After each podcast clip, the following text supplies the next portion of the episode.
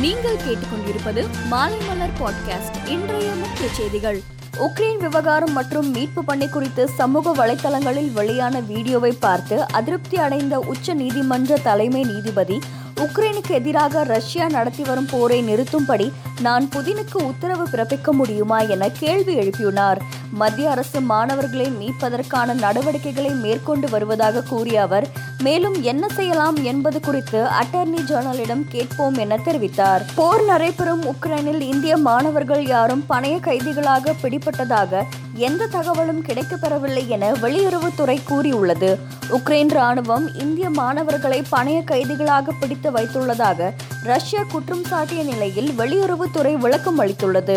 Quad அமைப்பின் உச்சி மாநாடு இன்று காணொலி வாயிலாக நடைபெறுகிறது. இதில் பிரதமர் நரேந்திர மோடி அமெரிக்க அதிபர் ஜோ பைடன் ஆஸ்திரேலிய பிரதமர் ஸ்காட் மோரிசன் ஜப்பான் பிரதமர் புமியோ கிஷிடா ஆகிய தலைவர்கள் கலந்து கொள்கிறார்கள்.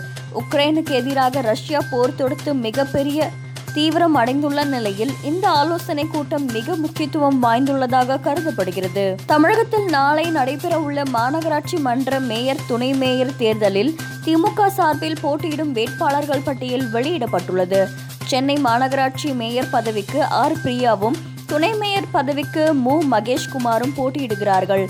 மதுரை மாநகராட்சியில் மேயர் பதவிக்கு இந்திராணி திருநெல்வேலி மாநகராட்சி மேயர் பதவிக்கு எம்பி சரவணன் ஆகியோர் போட்டியிடுகிறார்கள். அதிமுக ஒருங்கிணைப்பாளர் ஓ. பன்னீர்செல்வத்தின் சகோதரர் ராஜா நாளை சசிகலாவை சந்திக்க உள்ளதாக கூறப்படுகிறது.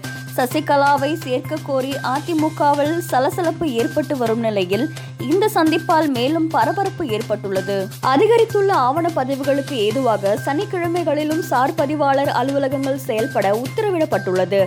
அந்நாட்களில் தமிழ்நாடு பதிவு சட்டத்தின் சிறப்பு அவசர நிலை அடிப்படையில் விடுமுறை கால ஆவண பதிவிற்கான கட்டணமான இருநூறு ரூபாய் மட்டும் கூடுதலாக வசூலிக்கப்படும் என தெரிவிக்கப்பட்டுள்ளது. ஆசிரியர் பணி நியமன போட்டித் தேர்வு நடத்துவதற்கு எதிராக பள்ளிக் கல்வித்துறை வளாகத்தில் பட்டதாரிகள் போராட்டம் நடத்தி வருகின்றனர்.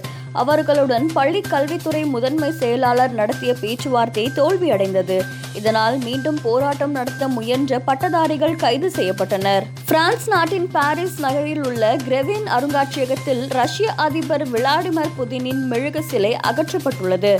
உக்ரைன் மீதான ரஷ்யாவின் படையெடுப்பிற்கு எதிர்ப்பு தெரிவிக்கும் வகையில் அந்த சிலை அகற்றப்பட்டுள்ளது. கீவ் கார்கிவ் நகர்களை தொடர்ந்து செர்னிஹிவ் பகுதியை குறிவைத்து ரஷ்யா பயங்கர தாக்குதலை நடத்தி வருகிறது. செர்னிஹிவ் பகுதியில் உள்ள எண்ணெய் கிடங்கில் ரஷ்ய படைகள் தாக்குதலை நடத்தியது. இதில் எண்ணெய் கிடங்கு தீப்பற்றி கொழுந்துவிட்டு எரிகிறது. உக்ரைனுக்குள் நுழைந்த ரஷ்ய படைகள் மீது இதுவரை நடத்தப்பட்ட எதிர் தாக்குதலில் ஒன்பதாயிரம் வீரர்களை வீழ்த்தியிருப்பதாக உக்ரைன் பாதுகாப்புத்துறை அமைச்சகம் தெரிவித்துள்ளது. மேலும் முப்பது விமானங்கள் முப்பத்தி ஒரு ஹெலிகாப்டர்கள் இருநூத்தி பதினேழு பீரகிங்கள் முன்னூத்தி எழுபத்தி நான்கு ராணுவ வாகனங்களை அழைத்துள்ளதாகவும் தெரிவித்துள்ளது. டாக்டர் சிவந்தி கிளப் சார்பில் ஏ கே சித்திரை பாண்டியன் முதலாவது நினைவையொட்டி மாநில அளவிலான கைப்பந்து போட்டி எழும்பூர் மேயர் ராதாகிருஷ்ணன் ஸ்டேடியத்தில் நாளை தொடங்குகிறது. வருகிற ஆறாம் தேதி வரை மூன்று நாட்கள் இந்த போட்டி நடைபெறுகிறது. மேலும் செய்திகளுக்கு மாலைமலர் டாட் காமை பாருங்கள்.